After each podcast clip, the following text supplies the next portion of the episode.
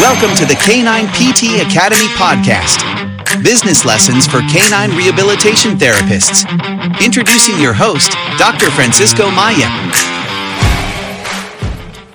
Good morning, good afternoon, good evening, no matter where you are in this world. Thank you so much for joining us for another episode of the Canine PT Academy podcast, Business Lessons for Canine Rehabilitation Therapists. I am super excited, super pumped. Life has been a little bit crazy busy the last time uh, um, you know, we, we published a podcast since last week just because we have been in the midst of the launch of the Business Accelerator program, as you guys probably have known. If you have been listening to the podcast, following us on social media, getting our emails, whatever it may be. But we started that yesterday, this new group of students, and we had a terrific first call. It was just so cool to, to be able to have such an open discussion with all different things, all different people, physical therapists, veterinarians, but uh, uh, uh, all people in, in different stages of their business. Some people just really finishing the certification. Some have finished the certification and have a business and are trying to figure out how to optimize it. Some of them are in more rural areas in the United States. Some of them are in larger cities. Some of them have experience already as a canine rehab therapist, but they just moved to a new area and they're trying to make rehab known in an area where it's not really known. So it's just been really cool to see such a such such a mix, you know, and we can all kind of like learn from each other, which it is a little bit actually what we're going to be talking about it today. So today's podcast episode is basically sharing a rational versus emotional decision making with our business, and uh, uh, um, and part of it is going to tie up really nicely with kind of like how he felt like after starting the program uh, this week with this group of the Business Accelerator students. So the question is kind of like you know by the way I, I, don't know if i ever shared this but usually when i'm trying to decide what what i'm going to talk about in a particular podcast usually starts with a question. It's like okay what am i trying to answer on this podcast? And the question i posed as i was sitting down to plan today's podcast was how do we become more rational and less emotional less emotional through our decision making process? Right? So the truth is that as business owners and rehabpreneurs, we will always have an emotional attachment to our own business. However, the challenge becomes to look at our at those challenges in a more rational way so we can as best as possible remove that emotional component from the decision making process if that makes sense and of course it's not an easy process at all and and rationality is something that it, we can work through it and it, it's always going to have a variable outcome. But in the end even if the outcome is not necessarily exactly what we wanted from it having a rational process through it it's always going to be better than not having it. Right so what i'm saying is that you're not always going to get it right. That's impossible. But thinking more rationally and less emotionally is going to help you probably get closer to your goals because it's going to decrease the odds of things not working because you're taking the emotion away from it right? So hopefully that makes sense. But then how do we take that emotion from it? And how do we start thinking more rationally about the challenges that we have as business owners and about the potential solutions to those things? And it's basically going to boil down to three different things. So the first thing is to stop talking to just yourself and start including other voices in the conversation. And i was once i was once told that every problem that we have today started as a good idea yesterday right? And doesn't that really make sense right? Because it's not like we had a bad idea three months ago and we're like hey that's a bad idea. Let's carry through it. No it started as a good idea. We were like yeah let's go ahead. But somewhere along the way didn't, didn't things did not go as planned. Somewhere along the way something goes wrong and that happens. Like I said, we can't prevent that from happening. But can we decrease the chances of that keep happening over and over and over again? Yes, we can. And one of the best ways to do so is to include another voice in that conversation. Someone who does not have the same emotional attachment that we have with our own business and who can help us see the blind spots that we're missing because of that. And it can be through a mentor like myself or someone else, for example. Someone who can help you look at things from a different perspective and challenge your level of thinking. Because, you know, let's be honest, if, if a mentor only agrees with what you're saying, then honestly, I, I don't think they're truly helping. Like the job of my job as a mentor is not to agree with what my students are proposing, and it's not to disagree either, but it's to help broaden their their perspective so they can see all the different options, right? So a mentor needs to challenge your thinking so you can see the potential solutions and ideas from a different perspective. That is the job of a mentor, not to tell you what to do, but to help broaden your view, help broaden your horizon. So you can look at the options and then you can make those decisions for yourself that different voice on the conversation can also be through a group of folks, a mastermind, if you will, of individuals who understand where you're coming from, but also feel comfortable enough calling you out on things. Who also feel comfortable enough shining a light on your blind spots that you might be missing. Like personally, I have been a member of such group now for four years, with 10 other physical therapy clinic owners along with our mentor, and I cannot tell you how helpful that is. Meeting with this group of folks every three-ish months or so, and after you know being together for so long, we understand each other's businesses and we can understand things uh, uh, where we're coming from, but we also feel comfortable enough calling out the blind spots and helping us see things from a different perspective. And that's the reason why at the K9PT Academy we created our incubator mastermind program as well which allows me to be that mentor figure in on an ongoing basis for focus on the field, but also so individuals in the group can have each other as well. They can have other voices in the conversation that helps them see things from a different perspective because that's so important. Otherwise, if we don't have that other voice in the conversation, we're just going to keep telling ourselves the same things over and over again. And we're not going to have anyone calling us out on that right? So that's the first thing. The second thing then is uh, uh, uh, uh, um, another way to think more rationally, less emotionally, is to basically invert the process of thinking. So basically, the process of inversion thinking. So what we're doing over here with inversion thinking is figuring it out the weaknesses and potential problems, and then working backwards on what you could do to avoid them. Right? So figuring it out what could go wrong. Like, so you had this plan. So you figured out what could go wrong, what could be a potential problem, and then you work backwards on how to avoid those problems from happening. And what that does is allow us to have a clearer picture of the problem itself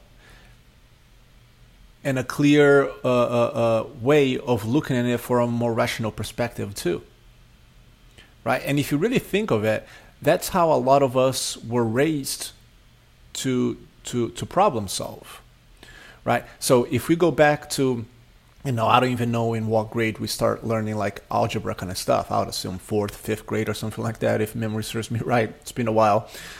But that's how we learn how to solve uh, like a basic algebra problem by reversing the formula to figure out the solution, right? So if we're given a formula where x plus 3 equals 9, what we have to do is basically reverse that where x becomes 9's minus 3, which is 6, right? x plus 3 equals 9, x equals 9 minus 3, x equals 6 right? So in a very simplistic way, and hopefully that makes sense, that's how our brains function. So what we have to figure out is how to take this type of concept and apply to our day-to-day thinking and when we're planning things for our business. Right? We need to figure out like how we get to the point of like we're not thinking necessarily just about what we want, but also thinking about what we want to avoid during that process. Because when we think about what we want to avoid, then you're going to start looking at potential solutions before it even becomes a problem. Right? So, for example, with a new hire, so those of you who might be in the process of hiring or have hired or are going to hire someone in the near future, how about instead of only thinking, how can I help this new hire succeed? How about you thinking from a, a management leadership perspective? how can I screw this up? How can I screw this up? And then thinking of ways of not allowing that to happen. Right? So, from a clinical perspective, let's say you're working with a more sensitive, reactive, behaviorally kind of dog. Right? So, how do you approach that? It's like, okay, how about you think about, okay, when I'm working with this dog, what are certain things that I can do that is going to trigger that dog to potentially react to me and potentially bite me, and how to avoid that from happening. Like, it's the same kind of like thought process over here. From a marketing perspective, instead of just thinking, how can I get more new clients? How about we also look at how I retain the clients that I have? How do I improve my conversion with the clients that I have? How do I get these clients who are coming from an eval to commit to a plan of care and not drop after two to three sessions? Right? It is a reason why, with the Business Accelerator program, I teach folks how to communicate during the evaluation, not in a clinical kind of way, because all of us know how to communicate in a clinical kind of way, but communicate in a way that people understand and in a way that breaks down their objections. In a way that it answers their questions before they even have to ask a particular question. Because of that process of inversion thinking, I know what the pet owner is likely thinking, and I can address that before it becomes an issue, before it becomes a question. And that then helps build that trust, that confidence that they're going to have on us. And then the third thing to allow us to think more rationally is to use numbers and data to help us make decisions. This is absolutely critical for any business, but yet, how many of us in our field consistently track some of those data and key performance indicators or KPIs? right? So just as general examples, how many of us track uh, track monthly numbers like number of new patients, number of visits, revenue per patient, revenue per visit, conversion percentage from evaluation to a completed plan of care, number of leads or increase coming into the business, conversion percentage from those leads to an evaluation. Like those are just some examples but tracking this type of data is vital, and it was a big reason why during the last incubator mastermind retreat that we had as a group in August, I spent the whole weekend with our students sharing with them the different spreadsheets that we use at the K9PT to track those things. They have automated a lot of those processes as well. So that way, they can, uh, uh, uh, uh most importantly, not just learn, why that is important, but actually learn how to implement those systems into their business too. Because the truth is that numbers do not lie. We may not like what the numbers are telling us, but the numbers do not lie. And with numbers, we're able to take a lot of the emotion from our decision and make it things more rational.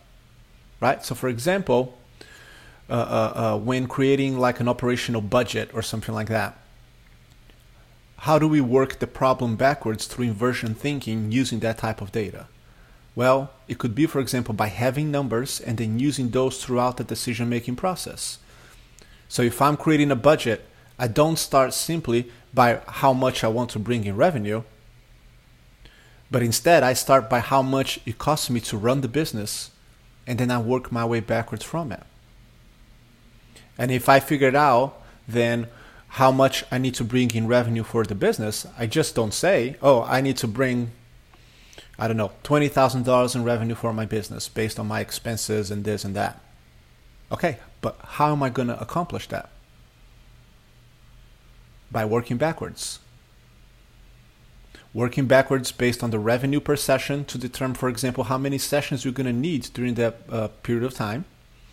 And then based on how many sessions we average per new patient, I determine how many new patients I'm going to need over that month, for example. Right? So that's just a basic example, but hopefully it helps you illustrate how that helps take the emotion away from it. So it doesn't become anymore, oh, I need more patients, oh, I need more evals.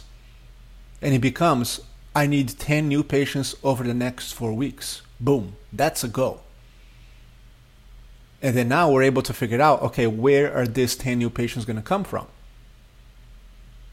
And then we can become much more uh, um, specific with our strategies, with with our marketing, with everything else that becomes a part of running a successful business.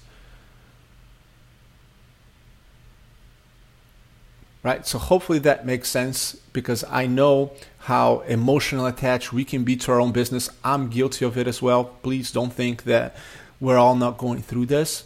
But that's why I wanted to share these three things with you. So hopefully you start looking at things from a different perspective and hopefully you start understanding the importance of having a different voice on the conversation as well. Like I keep saying this over and over again, guys, like you don't need to do this on your own. And it doesn't mean that you have to work with me as your mentor, that's okay. But find someone who can challenge you. Find someone who can help be the person who helps you see the blind spots and help you see things from a different perspective. And then I promise you that it's going to start over time making this uh, uh, uh, business ownership journey much less stressful and much more enjoyable. So, thank you guys so much. I hope you enjoy the rest of your week.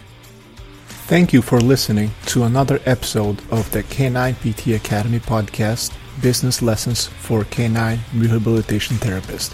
If you enjoyed what we had to say, please make sure to share or subscribe to our podcast or even leave us a review. You can also email us at hello at k9ptacademy.com. That's hello at k9ptacademy.com with any questions or suggestions and go to k9ptacademy.com to find more resources and content, including our fee calculator spreadsheet, which is absolutely free and will help you determine how much you should be charging for your sessions. Because let's face it, determining what we should be charging is one of the biggest struggles we have as business owners in the canine rehabilitation field. You can also find all of that information and more under the show notes. Finally, I would just like to add a disclaimer that any of my thoughts and opinions expressed on this podcast are mine and mine alone, and in no way reflect the opinion or position of any other organization or company I may be associated with. Thank you for listening, and remember, if you're not having fun and enjoying life or running your business, then what's the point in doing so? So please go ahead and start having some fun.